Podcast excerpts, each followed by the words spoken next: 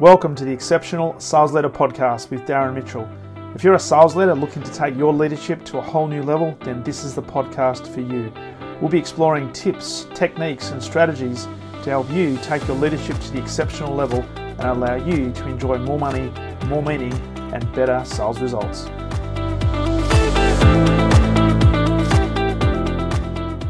Welcome back to the Exceptional Sales Leader podcast. Darren Mitchell here, and uh, yet another beautiful guest coming to us all the way from the Northern Hemisphere, Mr. Alex Schlinsky. I should pronounce that correctly.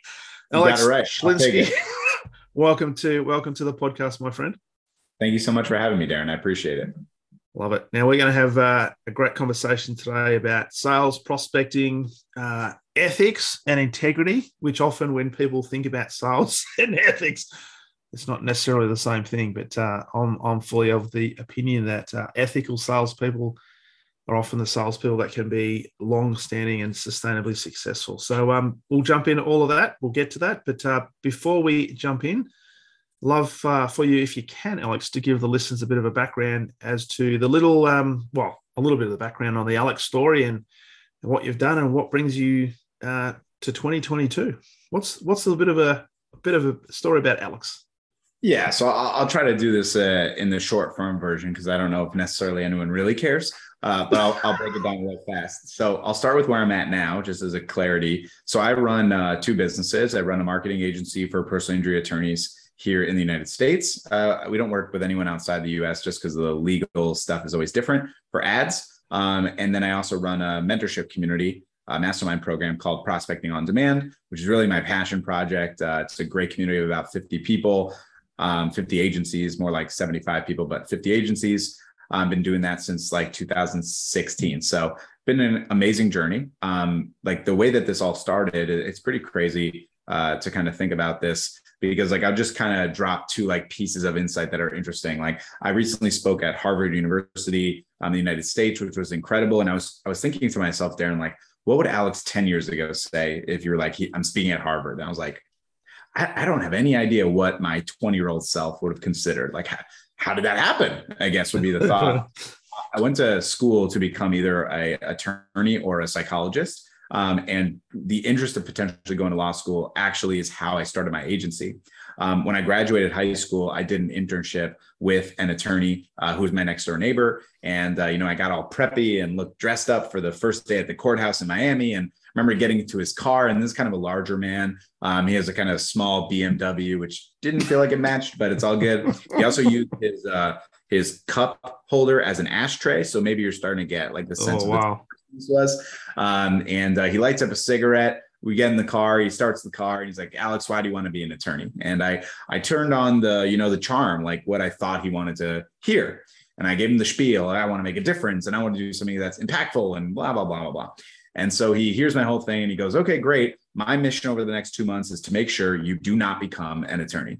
And uh, I I I'd, I'd never heard anyone be so like casually transparent about the pitfalls of a career choice because i think when you're 16 17 18 19 like it's the job of people in university and college and high school and like people in that in that age group to not to try to put your rose colored glasses on on the positives not the negatives right? And like definitely outweigh the positives with the negatives. But he was just for the next hour on the drive to the courthouse that my life sucks. Going to school was the worst. Where I work with the worst people. The money is fine, but the hours are terrible. Blah blah blah blah. And just going over it, and it just changed my perspective really quick. Obviously, because I was very impressionable and I was very excited about it. And I think I had a fairy tale idea of what it would be like to be an attorney and to make a difference. And so when I went to college, um, you know, I needed some money. So at that time, Facebook had just started Facebook business pages.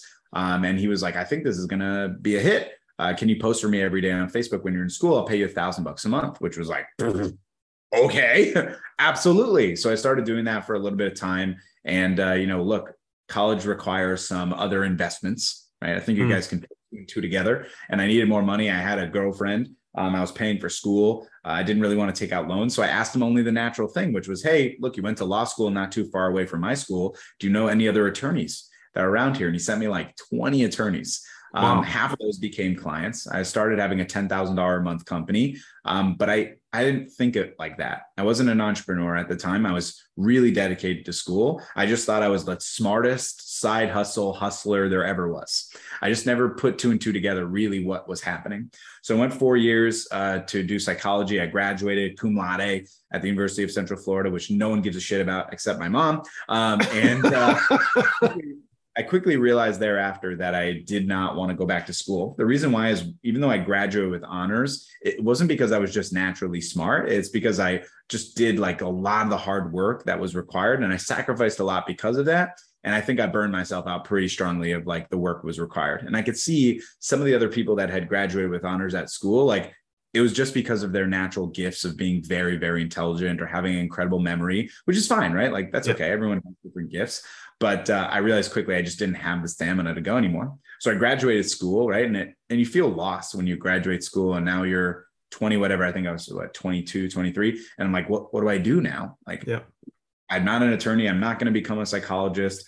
And I had obviously this money that I was making from attorney. So at least I had something. So naturally I went on Facebook, right? And I went on Google and I started searching about like, you know, ways to make money and and posting on social media. And then I found out that what I was doing was actually a service called social media management.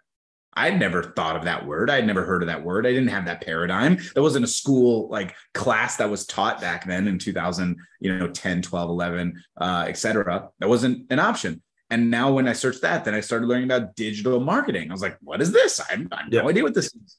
And as soon as that happens, you start getting ads. And that's when I saw mentorship in the biz op in this space, only to recognize, yo, I've been running this business already for four years. What what is going on? This is crazy. I couldn't believe it. And um, from there, you know, I, I invested in some mentorship and coaching. I had my wife quit her job as a restaurant manager, and we went full force on the agency for about three years. We had amazing success with it, which I'm super grateful for. And then soon thereafter, we switched over to the the coaching program, mostly because working with attorneys, it's tough. I mean, it's, it's tough. I'm an emotional person. They're, you know, constantly rude, never satisfied with anything.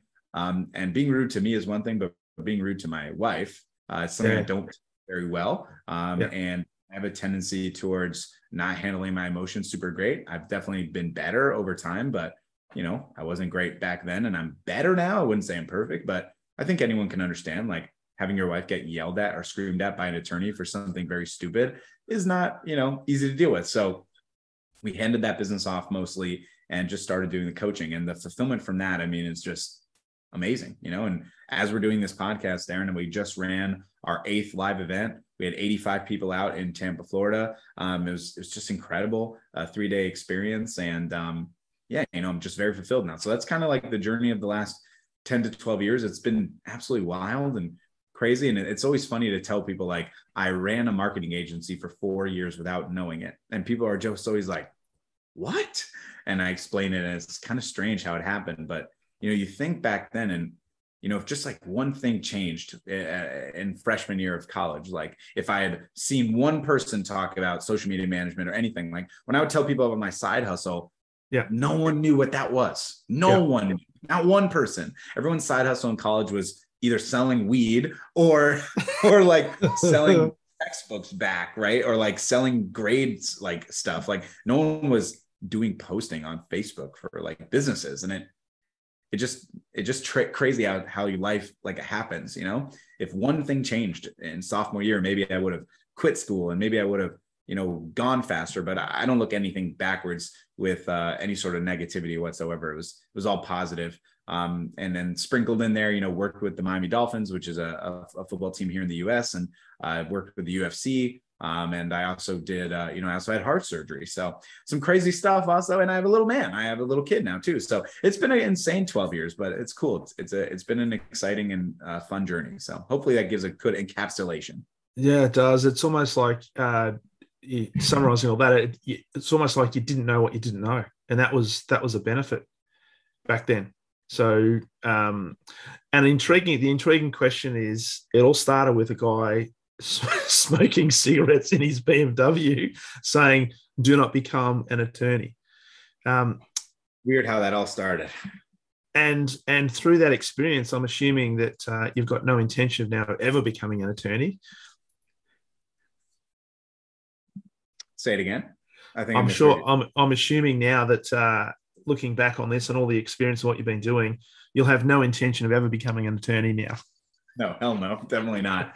No way. I think right after that, you know, first uh, conversation that I had, it was pretty evident like this is not something I wanted. I'll tell you like a, just a one additional piece to it that's really interesting. Um, I don't know if you if you have this in Australia, but in the United States, there's like a real obsession with like true crime. I don't know if it's the same thing in in Australia or not, but it is yeah. an absolute obsession here in the US. Like you're talking about sh- dozens, hundreds of shows and documentaries and docu-series about and podcasts about murder and crime and rape and bank robberies and everything. It's it's pretty mind-blowing and I was super interested in that when I was in high school. And I think what I did was I fantasized like what that life would be like if I was a criminal psychologist Mm-hmm. Like I thought that was interesting, like how the human brain works. And I did really unique classes in college about it. And um, I did like um, the sociology of murder was one of my classes, and it was super fascinating. But then like you do one externship, you go to one like actual interview with a crazy person, a straight up psychopath, and then you realize this is not a television show. Yes. This is real life with real people, with real victims, with real crazy people. And it and it honestly, like that day when I did that, we went to a battered women's shelter. And um, man, it just it really affected me in a super negative way because it was like I had fantasized what this was, and it, and I realized that I was tricked by media and my stupidity, thinking that it, this is something to like be excited about. And it's just the opposite. And I wanted nothing to do with that. I don't want to. Ha- I don't want to be a part of that in any way. I want to do something that's like enjoyable and fun and jovial, not like yeah. depressing and sad every day. So it's weird how life is, you know, does these things to you. It's very strange. Absolutely, and in in there, you it's it's interesting how people are conditioned to think in a certain way. So people watching those sort of programs will will probably get a from a psychology point of view, you think that this is what this is what this is real. And as you said, you you saw a real a real life situation speaking to a real life psychopath, and you think, well, I'm not sure this is what I want to be involved in at all. Hundred percent, hundred percent. Unbelievable. It's, it's crazy how that all happens. Oh, absolutely. Now you mentioned a couple of interesting things there, and I want to sort of segue because I know that uh, you are seen as and known as the Iron Man of marketing. Yeah. And you're young, man. You're you've you've you know you're in your in your thirties, and you just mentioned there open heart surgery. So yes. is um, and I'm going to make an assumption here: is the Iron Man of marketing connected to that, or is it yeah. it come about from from a no, different situation? Yeah, yeah so what happened? When I was 18 years old, um, when I graduated high school, uh, I was going to go to Israel for a year uh, to do my first semester out there abroad, um, or first couple semesters out there abroad, and you just have to do a regular checkup. During the regular checkup, the doctor said I had a heart murmur. Um, and he sent me to a cardiologist who told me that I was born with a bicuspid aortic valve. So your heart is supposed to open up in a Mercedes Benz sign or a peace sign. So three valves. Mine open yeah. up in a semicircle with the third valve attached to the second valve. So every time it pumped, uh, blood would leak back into the heart. And when blood leaks back into the heart, it has to pump again to get the blood back out of the heart. And so what ends up happening over time is your heart overworks the muscle. And when you overwork a muscle, the muscle gets larger. And so when your heart gets larger, um, it either needs to be two things. One, it needs to be replaced, which is very not good. Or two, it, the valve needs to be fixed. Mm. So when I was 18, they told me 100% your surgery would be imminent. They said 95%, but like pretty much everyone that has this problem will have to have surgery in their life, but it will probably be when you're 60 or 70 years old. So you're fine, just live your life. Obviously, that's not something you want to hear at uh, 18 or 19 years old. It was you know completely life changing in every way. And i think um, what i ended up realizing was you know i thought i would have a cap roughly like 90 to 100 years old i think when i was younger. It's hard to remember now because i'm you know 12 13 years older now but still yeah. like i think that's what it was. So inherently my thought process was now if i have a cap of like 60 or, or 70 when i would have to have the surgery i need to move faster than other people and so I would rev the engine. Like I worked really hard. I, be- I believed heavily in hustle culture. Like I watched every Gary Vaynerchuk video, read all of Grant Cardone books. I loved listening to David Goggins just like scream at the top of his lungs while he's running, like, you're not working hard enough. That stuff really fired me up. I was really intrigued by that. I love that. I'm a kind of fiery person in general. So like I really resonated with that. Um, so I just worked really, really, really hard. Um, and then, you know, I had success. And then 10 years later, right before our first live event for POD, and Prospecting on Demand. Um, I went to a regular checkup. I had to get a checkup every year called an echocardiogram. It's the same type of machine that they use for women during pregnancy, but it's for your mm. heart. Um, just to, they measure the size of your valves and the size of your heart. And they're basically like, hey, it's time to intervene. Like your heart has grown to a point that we're not comfortable with. And if we don't intervene in the coming years, you could either die from a heart attack or it will get to a point where we have to intervene to avoid that. And it will be a heart transplant, which is a significantly worse surgery and really diminishes your quality of life and your expectation of life. The amazing thing about medicine is the, the aortic valve replacement, which is AVR. It's a very common surgery um, for heart surgery. Um, the success rate is basically 100%. The only time it's not is from operator error, which is very rare. You're not, mm. you shouldn't be cardiologist or cardiac surgeon or thoracic surgeon if you have error um, or if there's some underlying problem that you have that they didn't know. So obviously, before you do the surgery, oh my God, Darren, I did every test in the world that you have to do to make sure that there's nothing else possibly wrong, so that they know mm. every single variable and they just go in there and fix the valve, and then you're good. And so basically, um, you know, I had to do the valve replacement, but it happened during COVID. So we were scheduling it for March of 2020, which I'm guessing everyone remembers what happened then. COVID. Absolutely. Uh, so we had to push it off until June, which again, they pushed it off again because it wasn't good enough for June. And then we finally did it in October. So I had to wait 10 months from the day they told me I had to do the surgery to doing it, which was by far the worst part because every single day you're like, is that feeling? Am I going to die? Am I going to have a heart attack? What's going to happen? And it just was terrible. There's no other way to put it. And then in the midst of that, my wife got pregnant with our first child. And so I had to actually have the surgery when my wife was five months pregnant, which was terrible. Wow. Um, but you know, I had amazing doctors and uh, they really took care of me. And the last thing the doctor told me, he came up to me and he's like, Are you ready to go? Like, you know, like uh, fired up, you know, spirit, which no, I was not ready to go. You know, I was scared and nervous and worried that I wasn't going to wake up. And it was, you know, shitty. And he said the last thing he said to me in a completely very stern and like very deliberate tone, like, I promise you, you will meet your son. That was the last thing he said. And then wow. uh, they medicine. And um, the last logical thought I remember was I feel like I should be sleeping by now. That was the last thing I remember. Um, and then I remember waking up, and waking up was like it was weird. It was like being born again, but like remembering it because none of us remember when we were born. But I remember. of course.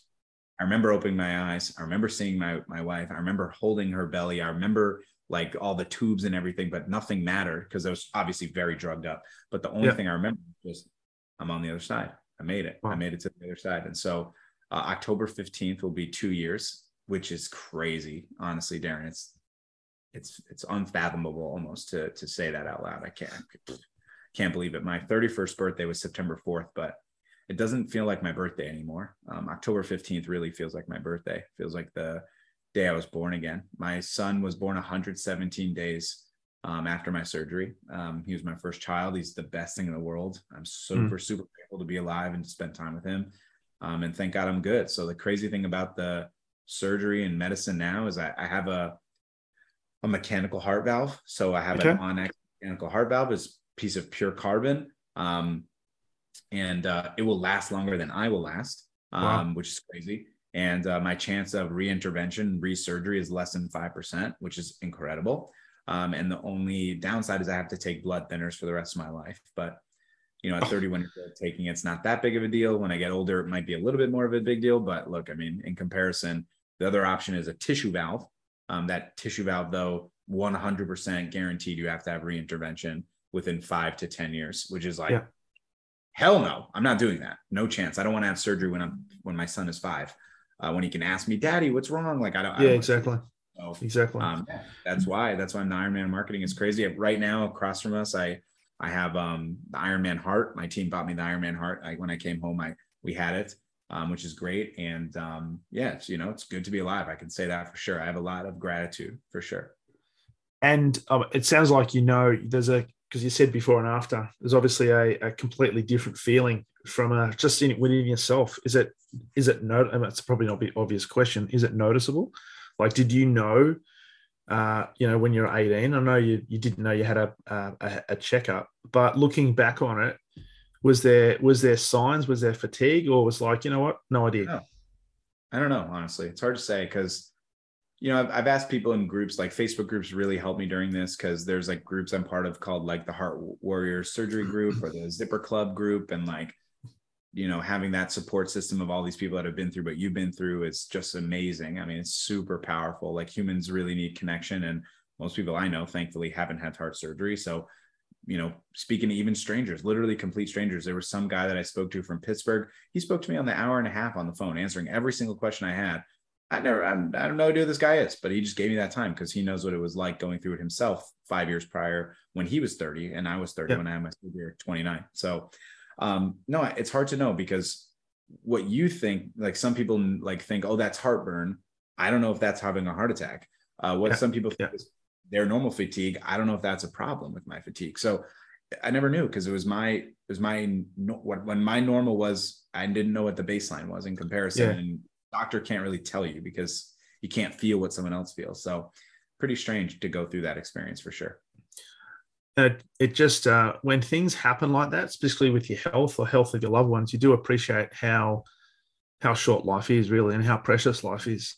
And yeah, and that's that's actually why I did the speech at Harvard. They asked me to come speak for that purpose because I think a lot of people that talk about like the gratitude of life and the amount of time you have left and all that kind of stuff, usually older people, like 60, yep. 70, 80 year old people, veterans, like that kind of stuff. So when you hear it from like a 31 year old, everyone has this invincibility complex.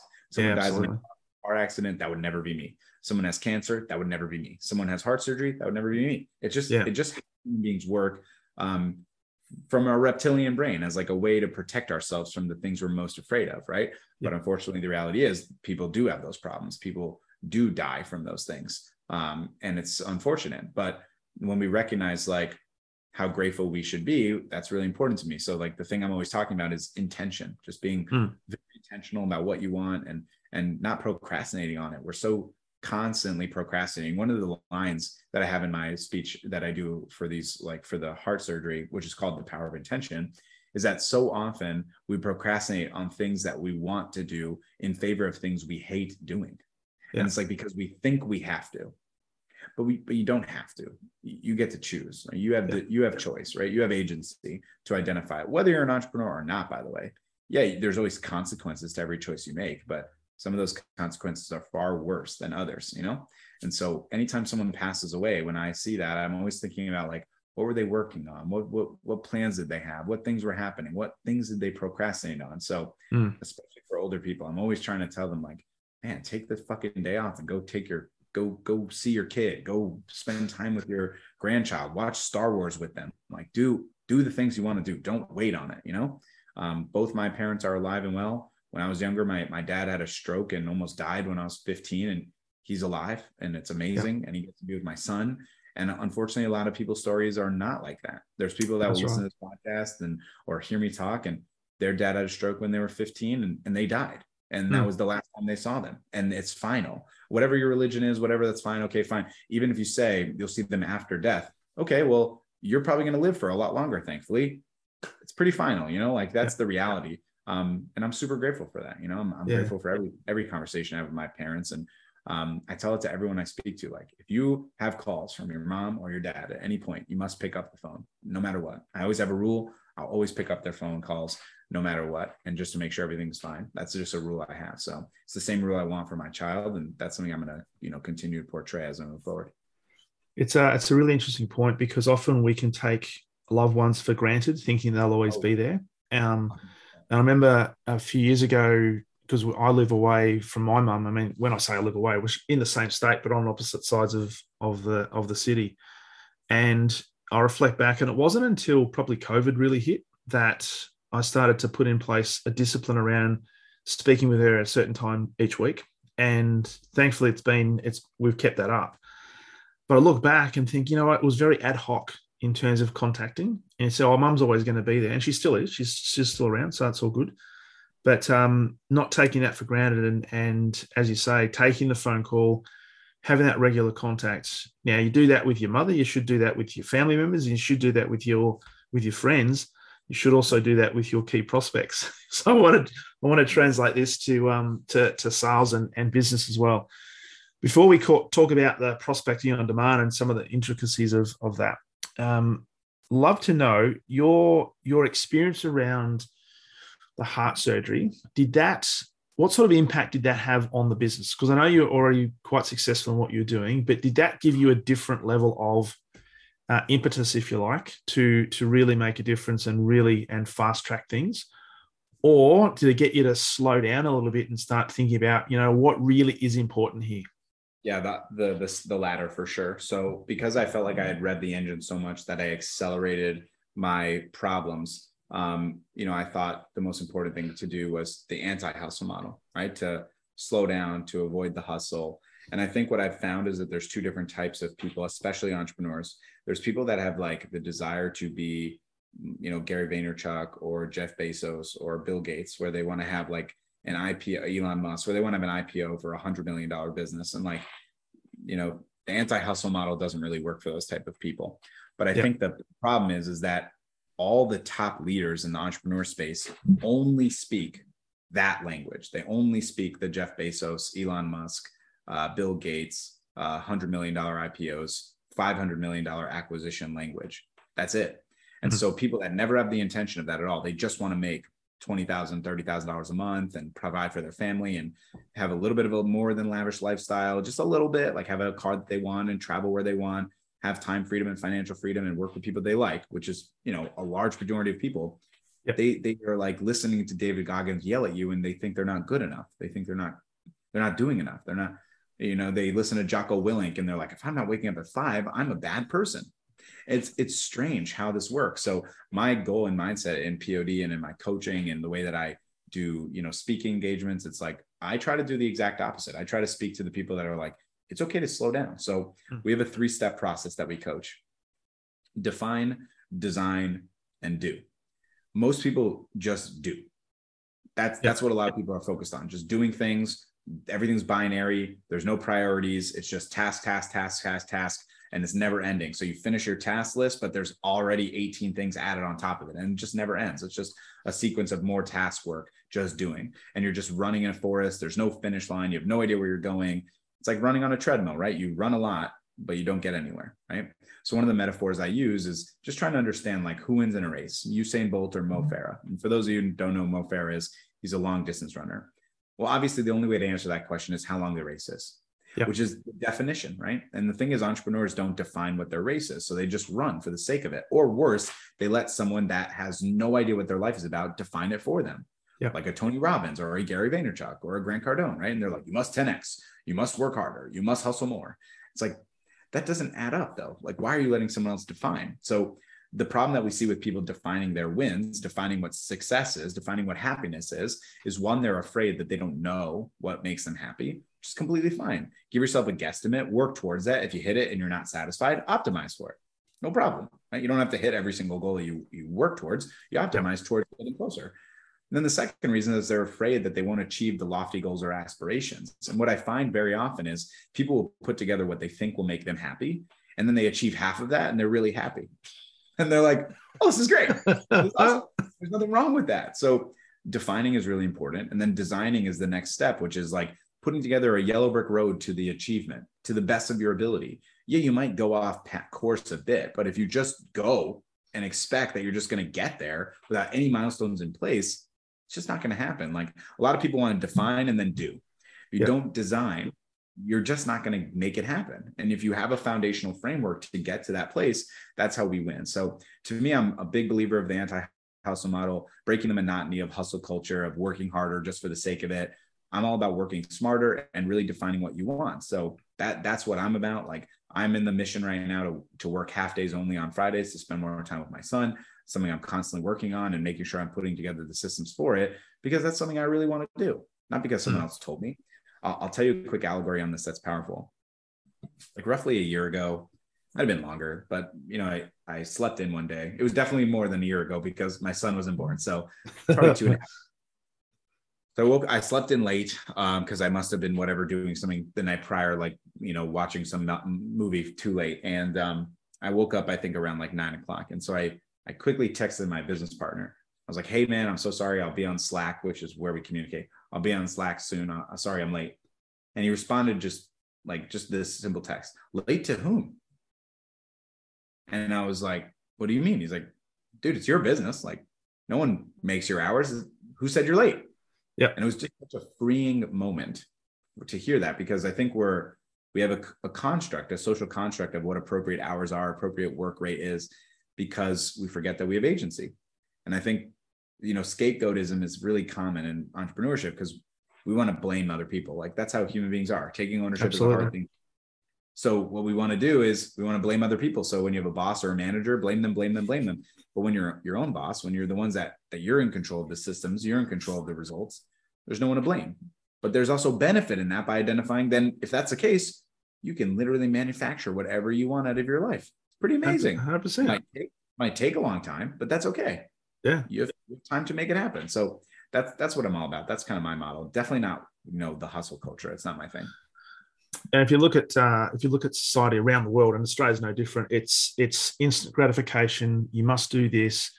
Uh, it's comparison, playing the comparison game. So we're all, and we're all conditioned by the environment and think, well, if you're not hustling, if you're not working 10 12 13 14 hours a day then you're not doing the right thing i mean who, who says that is that is effective um, crazy so social media also has created a mindset of competition that's super unhealthy that also makes people think someone's inherently better because they make more money than you mm. which i don't know where that mindset came from um, i'll tell you a story when, when i was younger um, you know my father was a funeral director my mom uh, ran her own art studio um, and uh, you know, we were moderately, you know, middle class. You know, we had a you know, normal house, normal car, nothing fancy.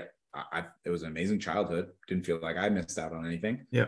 But you know, as I walked in the community with my father, you know, we'd see the two, three story houses, we'd see the Mercedes, we'd see the nicer cars, the fountains in the driveway. You know, like just a little bit more lavish than what we mm. had.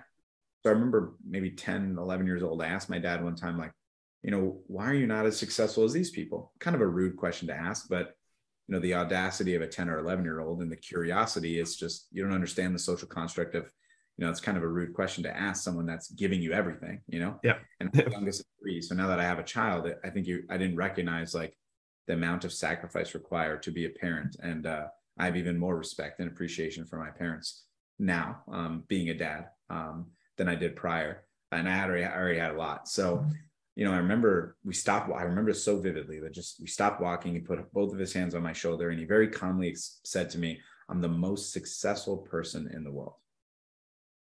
And I was like, I didn't know the word delusional at the time, but that's what I was thinking. Like, is my dad delusional? You know, I think my brain had crazy, probably was the word that I was thinking at that time. And he would say, I'm the most successful person in the world because I have you and your two brothers. I'm the most successful person in the world because I have an amazing wife that loves me, cares for me, and I love her. I'm the most successful person in the world because I have a roof over our head and I have the means to make sure that we are provided for. Uh, and I have an amazing community that backs me up and that's there for me. And when he said that, he was explaining to me such an important lesson that I love explaining to others, which is success isn't defined by the amount of money you have in your bank account or the cars that you drive or the trips that you take. It's determined only by you. And I hmm. think when people hear me say this, they're like, oh, yeah, only poor people say that. it's just not the reality. It's just not the reality, right? It's like. It, the reality comes down to you, can manufacture what you want out of your life if you are capable of doing it. And sometimes it's much harder. You know, it's harder to manufacture what you want out of life when you have three kids and you're a single mom. I respect that. I understand yeah. that. And it will probably take much longer to manufacture what you want than an 18 year old listening to this that has everything in front of them. I hmm. respect mm. that. I understand that. But at the end of the day, like you still have that capability. You still have that capability. It just in your path, on your version. And I think that's really, really important to me. And I, I, I try to match that every day, just trying to make sure that I have clarity of what I'm hunting for. Because in general, I'm a hunter at, at, at birth. That's who I am. I'm a hunter. I want to make deals. I want to make things happen. I'm gonna I want to create more opportunities, make more money. And if I don't do it, I feel lesser than. But that's not really what I want that's who I am at the core, but it's not really what I want. And when I remind mm-hmm. myself of those things, it helps me a lot. Yeah. And I think I think the big part of that is as human beings, and it's a natural tendency, we've got to sort of resist the temptation to constantly compare ourselves to other people and keep the scoreboard to say, well, you've got a better car than me, or you've got a bigger house, or whatever. You know what? It's not, it's not, it's not the definition of success. No, it's not. And it's also not relevant. Like, because the reality is the person that you're comparing to doesn't give a shit about you. That's the truth. And you're wasting your time and energy on something you don't have control over. And and there's so few things that we really do have control over that if we don't focus on those things enough, then we're just going to become just desperate, just desperate and feel like you know basically nihilistic. Like there's nothing worthwhile. Life is not worth it. And i think life is really worth it as someone that almost had it ripped away. So yeah absolutely. I, I really think it's worth it absolutely. And it points to uh, as a really good connection there because obviously the the way that you work with your with your coaching clients you it's it's spending so much time on defining and then designing. So what does success look like for you uh, versus just going out and and and busting the grind and actually getting things done without necessarily thinking about that and think, oh, well, based on what I've done this week, this is what I've achieved. So therefore, that equals success. I'll do more next week and I'll increase it by X percentage, and hopefully, I'll get better results. Taking a step back and thinking, well, what does success look like? For me, it might be you know working four hours a day, but I'll get a couple of clients, and then and those clients will represent X, and I'm happy with that because I'm making a contribution. So, talk to me about because I know when we spoke a couple of weeks ago, uh, we are talking about selling and and obviously prospecting, and you mentioned something that was almost counterintuitive that most salespeople are considered, and that is ethical selling. so I love I love your take on that because my my background working with business to business sales leaders it's all it's always based on ethics because it's it's the seeds that we're continuing planting and yes, you may have to quote unquote hustle. You may have to close deals to, in order to get things over the line. But doing things in an ethical way, you've always got to be conscious of the examples you're setting and the impressions you're creating, because you're going to be doing business in most cases with with these people again and again and again. So, how how important is it in relation to to selling? Is ethics to you? I think it's everything, right? people want to talk about like B2B sales or B2C sales. There's no such thing. It's always P2P. It's person to person, always, right? They might be, you know, responsible for something larger than just that human being. But at the end of the day, it's like the simple framework of ethical selling comes down to the way you want to be sold. There, I think there's some people that just really want to believe so much in the dog eat dog world format. Like in order to achieve something, you have to step on someone else. And I don't know. I, I feel like that's just such a nasty way to think about life.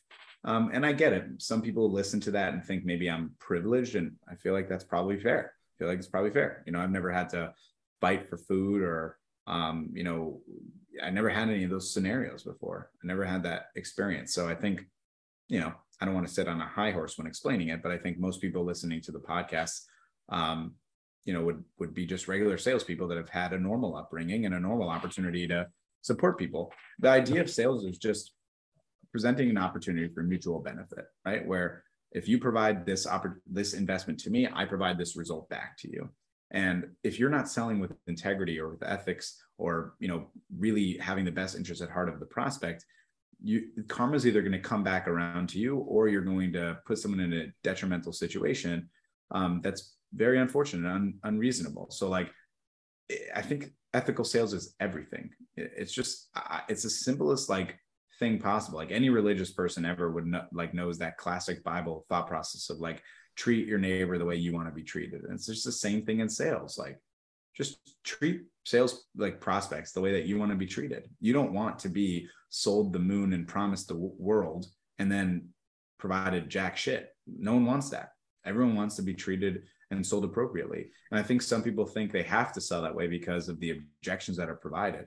I've found that transparency and objection handling versus telling them what they want to hear so you get paid is actually infinitely more valuable and they respect you more and are willing to buy more. Because sometimes objections are just veiled ways to be like is this person jerking my chain? Like are they bsing me?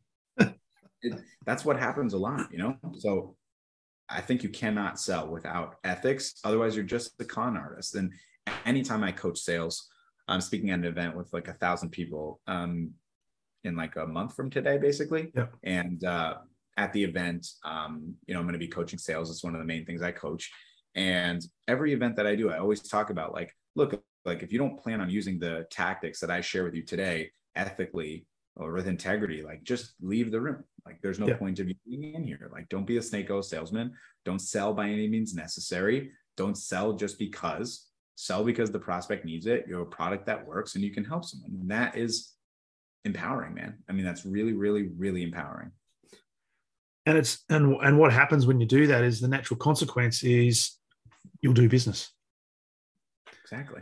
But not only that you'll do repeat business because of the way you make that person feel. It is not a case of you have the product that you have to sell. And and let's let's be honest there are a lot of organizations that uh, place so much pressure on their salespeople to hit a number. So they just indoctrinated and almost brainwashed in terms of just go out there and hustle and and and close as many deals as you, as you possibly can. Telemarketers are the worst. They've got a script, and if they've got a live customer, they've got a, they've got a like a, if the customer says this, do this, overcome that objection. Just always be closing, always be closing. That's not ethics.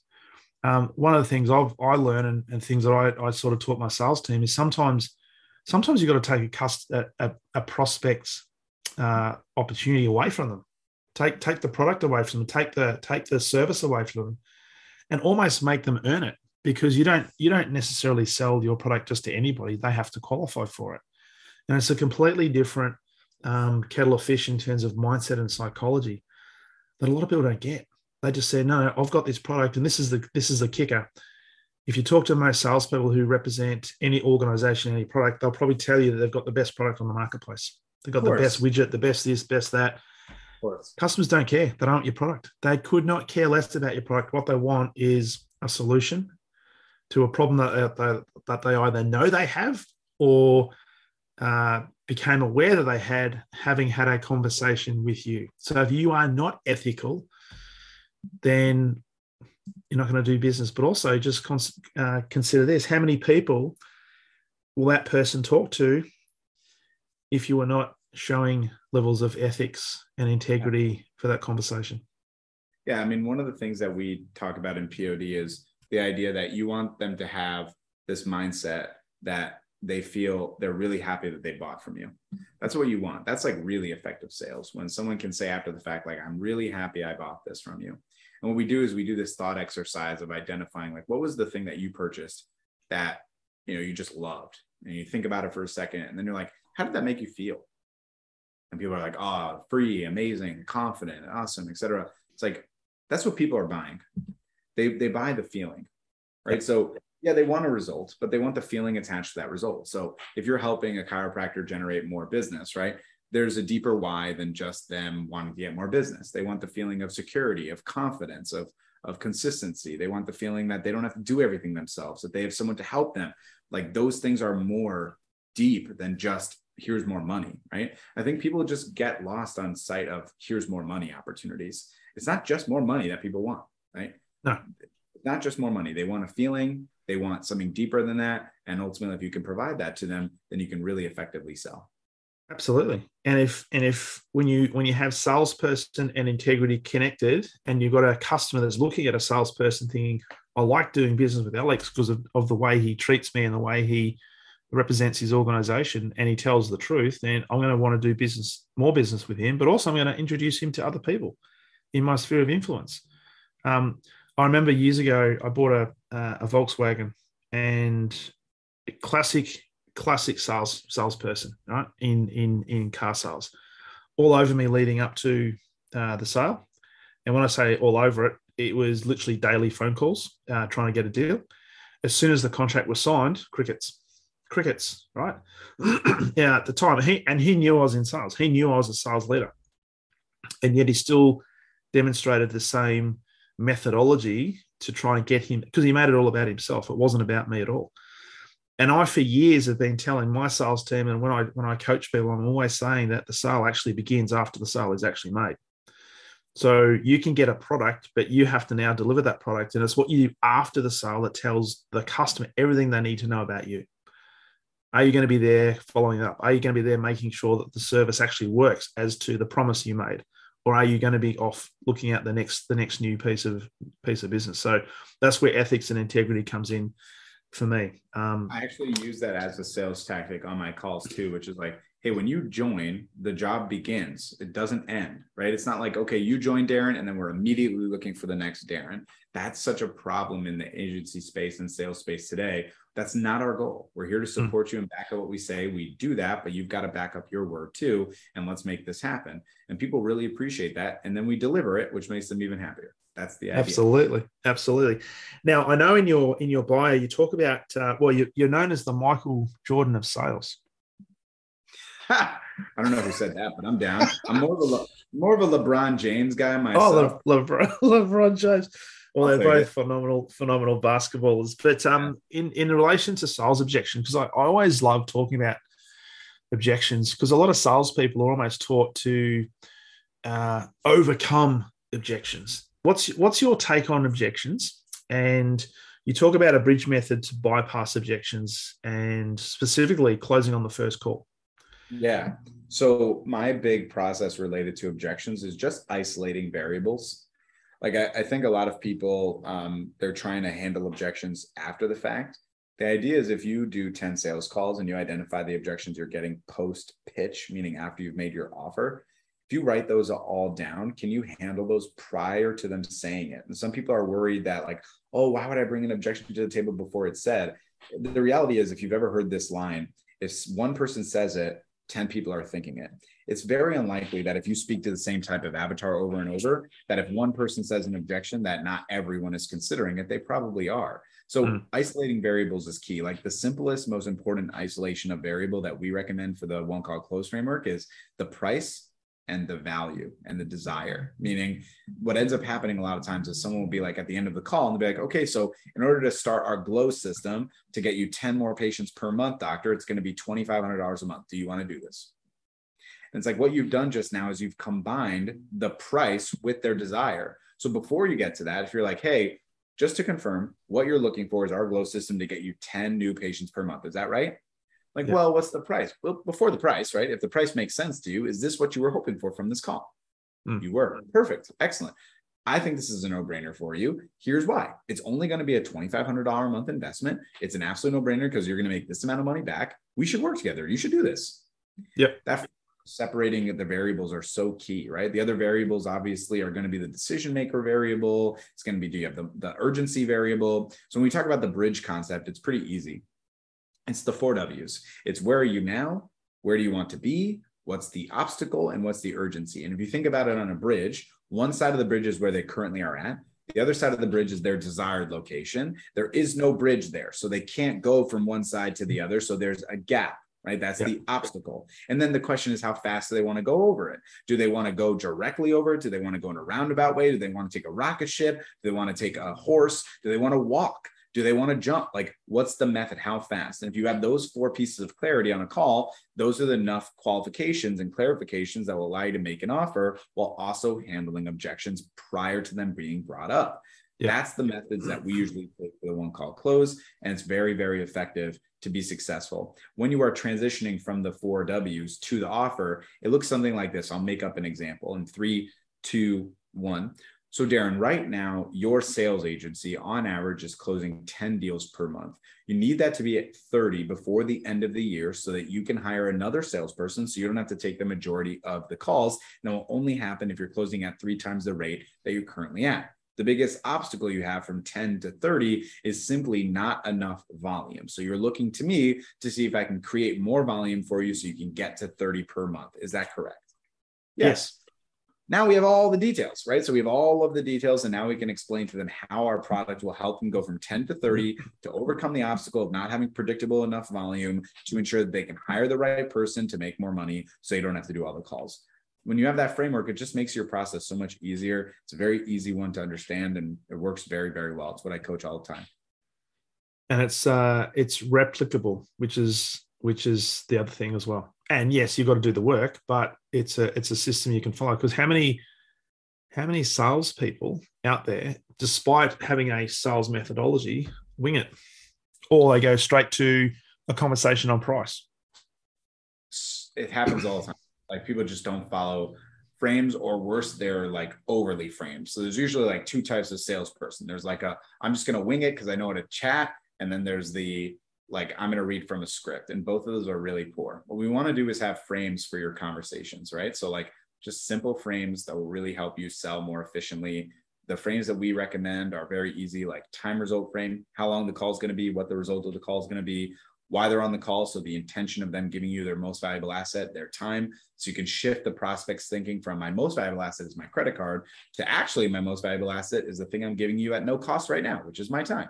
Yeah. And the four W's, transition of those four W's to the offer, stating your offer, clarifying that they want that, showing them some proof of it, showing them how it works in a very simple format, showing them proof again, re- return on investment, and then the offer itself. Just a very simple breakdown and framework it's not hard to do when you have a framework and it makes your life way easier to be more successful on calls because if you do the things correctly you usually win. Absolutely. And you'll find that when you do that when you use a system and a framework your conversion rates will go up. And remembering that's all based on levels of integrity because you won't and i'm sure even today you'll you'll be talking to prospective customers that are simply not a fit and that's okay rather than having a salesperson that says, I've got to close irrespective of who's on, who's on the phone. 100%. It's, it's also always easier. I think one of the last things we can say here, it's always easier to be on a high horse to talk about like ethical sales than when you're presented it, right? So like you can believe in what Darren and myself are saying. But then when you're presented with the opportunity with money in front of you, but you know it's not right to take that money, that's really when the test happens. That's when your opportunity is there. I'm certainly not going to sit here and say that I've never had a mindset where this person's probably not the right fit. But because I'm so dedicated to getting the money that I squeeze a square peg into a round hole, I've definitely done that before. That was a hard lesson to recognize. One, I cannot save someone or turn a square into a round circle, right? Doesn't happen. And then two, that I'm not going to practice what I preach. I'm a human being. I don't always do it perfectly. I don't always practice everything I preach. That I think yeah. that'd be unfair to say. But once you do it enough times, you start to recognize that it's the easiest solution possible. But I just want to make sure that anyone watching this that's presented with the next test, meaning you're on a call with someone and you clearly know that they're going to pay you, but you don't think it's right for them. Now's your opportunity to prove to yourself that you'll back it up. And here's the thing if you don't back it up, not because of you're out of integrity because you just want the money, but because you think you can save them, you can you can make it happen, you can squeeze it tight enough to make it work. You'll recognize very quickly that you won't be able to do that, but you're also not a bad person. You're just yeah. a human that tried to figure something out and it didn't happen. And thankfully, the stakes are really low, right? Like my heart surgery doctor's not going to sit on, you know, doing my surgery and be like, well, I could save probably an hour if I cut here instead. stakes are a lot higher in that scenario. They're not oh, absolutely. They're not allowed to do that. So I think just lowering the stakes a bit on your sales calls and recognizing like truly knowing who you are at the core, like we know, you know, if you're a good person, you know, if you sell with integrity, and you also know if you're trying to sell outside of integrity because you want to force it, and you'll just learn from it really fast and be like, probably not a good idea. I shouldn't do that. And either you'll refund them or they'll get the result in some way or you'll learn from it and move on. And that's how it goes sometimes. Yeah, and often uh, when you when you're talking, I'm, I'm, thinking there's a lot of salespeople around the world, and certainly in Australia, that are under so much pressure to hit a number. It's almost like they think there's only a finite number of customers available to them, and so when they get a when they get a customer that's live, they've got to try and convert them as much as they possibly can. And desperation comes in. Now, I'm sure it's the same in the States, but certainly people in Australia, we're really good. We've got the really good BS meters. So we know whether somebody is being uh, legitimate or they're they're they're pulling trying to pull the wool, wool over our eyes, and you can tell whether this is about that person in terms of these these people are being selfish, or are they there really to there to help me? And to your point, being able to see a, a prospect, a customer in, in front of you and say, you know what, probably this is not the right thing for you right now. And this is, or this even better, making a recommendation as to where they could go to get a, a solution they're looking for. 100%. That that is just a massive investment because you leave them with an impression of, hey, this was a great interaction. They didn't try to sell me, they didn't try to convert me. That person had integrity. That's a good thing. And I've done that many times. There's people that have come back to us later on because we didn't sell them right away and because you know we pointed them in a different direction they got the value and they're happy about that and then they yeah. come back i'm just as you're talking i'm hearing your son is he banging on the door now love it took him 55 minutes but i told you he would do it my wife's been trying to hold him back that's awesome. That's awesome. It adds to the uh, adds to the character of the of the show. So, um, mate, as we as we wrap up, uh, a couple of things. if a salesperson, a sales leader looking at a sales team is looking after a sales team is listening to this right now, and they and they think, yeah, we're we are an ethical selling organization. Is there a is there a key piece of wisdom or advice or counsel that you would give them just to whether it's a question or something to think about that would get them to just reassess are we being as ethical as we could be yeah i think uh, it's one that's counterintuitive that might shock some people but i think we can close with this. That's pretty interesting. It's the tell don't ask method in sales. At the end of sales calls a lot of people say like is there any reason you shouldn't work with me today or get started today or do you want to work with me? And there's just this stupid like model of like let's ask. Here's the harsh reality of what you need to understand right? If you're an ethical salesperson you know what's the right decision for the person on the other end of the line right? It's your duty to ensure that you tell them not ask them because you are positioned on that call as the expert someone that knows yep. what to do to get the solution that they want and they don't want to be asked because that's why they're on the call they want someone to tell them now, here's the thing some people are like, oh, but that will come off as being aggressive or being too cocky or arrogant. That's not actually what's happening. Here's the thing people want the freedom of choice, but not the burden of choice. Okay. Yeah. So here's the thing the most common decision is indecision. That's why the majority of sales calls end with maybes, not yeses, not nos. They end with maybes which is veiled as I need to think about it. I need to talk to my partner about it. Send me a proposal. Uh, come back to me in a month. Like those types of things. Yeah. Majority of times, people make no decision because making a decision is very challenging. It's why when people say, "Hey, babe, what do you want to do for dinner tonight?" It's so commonly, "I don't know. What do you want to do for dinner tonight?" Because the burden is a lot. You make decisions thousands and thousands of times every day, consciously and subconsciously. So the idea that you have to make a larger decision that requires finances and time and emotional uh, bearing, it's hard to do. Yeah. But it makes it a lot easier when the salesperson on the other end, with authenticity, conviction, transparency, and real knowledge and expertise of that industry tells you to do it. And I'll give you an example before we go that has nothing to do with sales, but it's still selling me. When I found out that I had to do the surgery, I went to a doctor.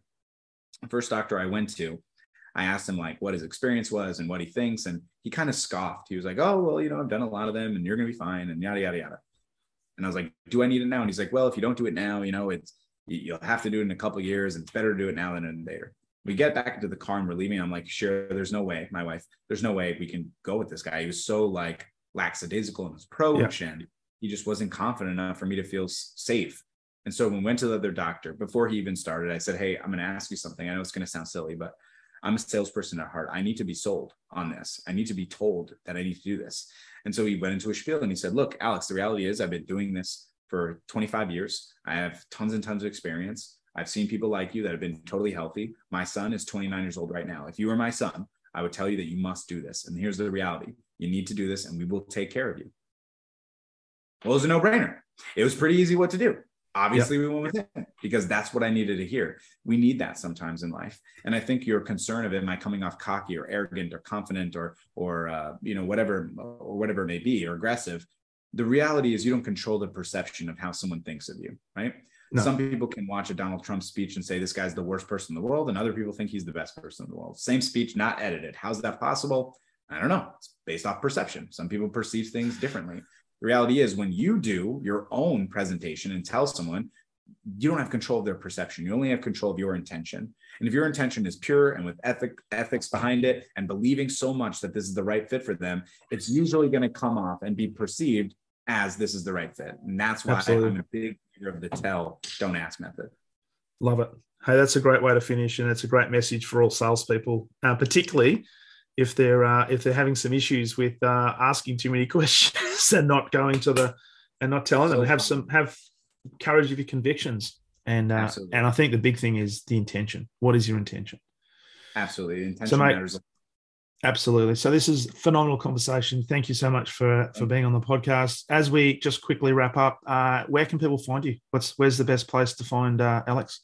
Yeah, prospectingondemand.com, probably the easiest place. You can also find me on Facebook and Instagram and TikTok and Twitter and LinkedIn and every other platform. if you can spell my last name, S C H L I N S K Y. You will find awesome. me or my dad or my brothers. So, but I think we're the only Schlinskys. Oh, we're representing. Right? We're representing hard out here, representing hard. So appreciate you, Darren, so much for having me. Uh, everyone else listening, grateful for you. Hope you have an amazing rest of your day. Thanks, Alex. Absolute pleasure, mate. All the best. Cheers, mate.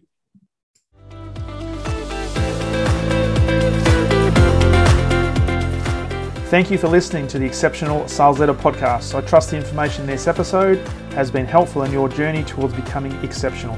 And remember, please take the time to rate the show, subscribe to the show so other people can find it. But also, if I can help you, jump on my calendar, go to leadwithdarren.com, and let's have a conversation about how I can help you along your journey to being exceptional.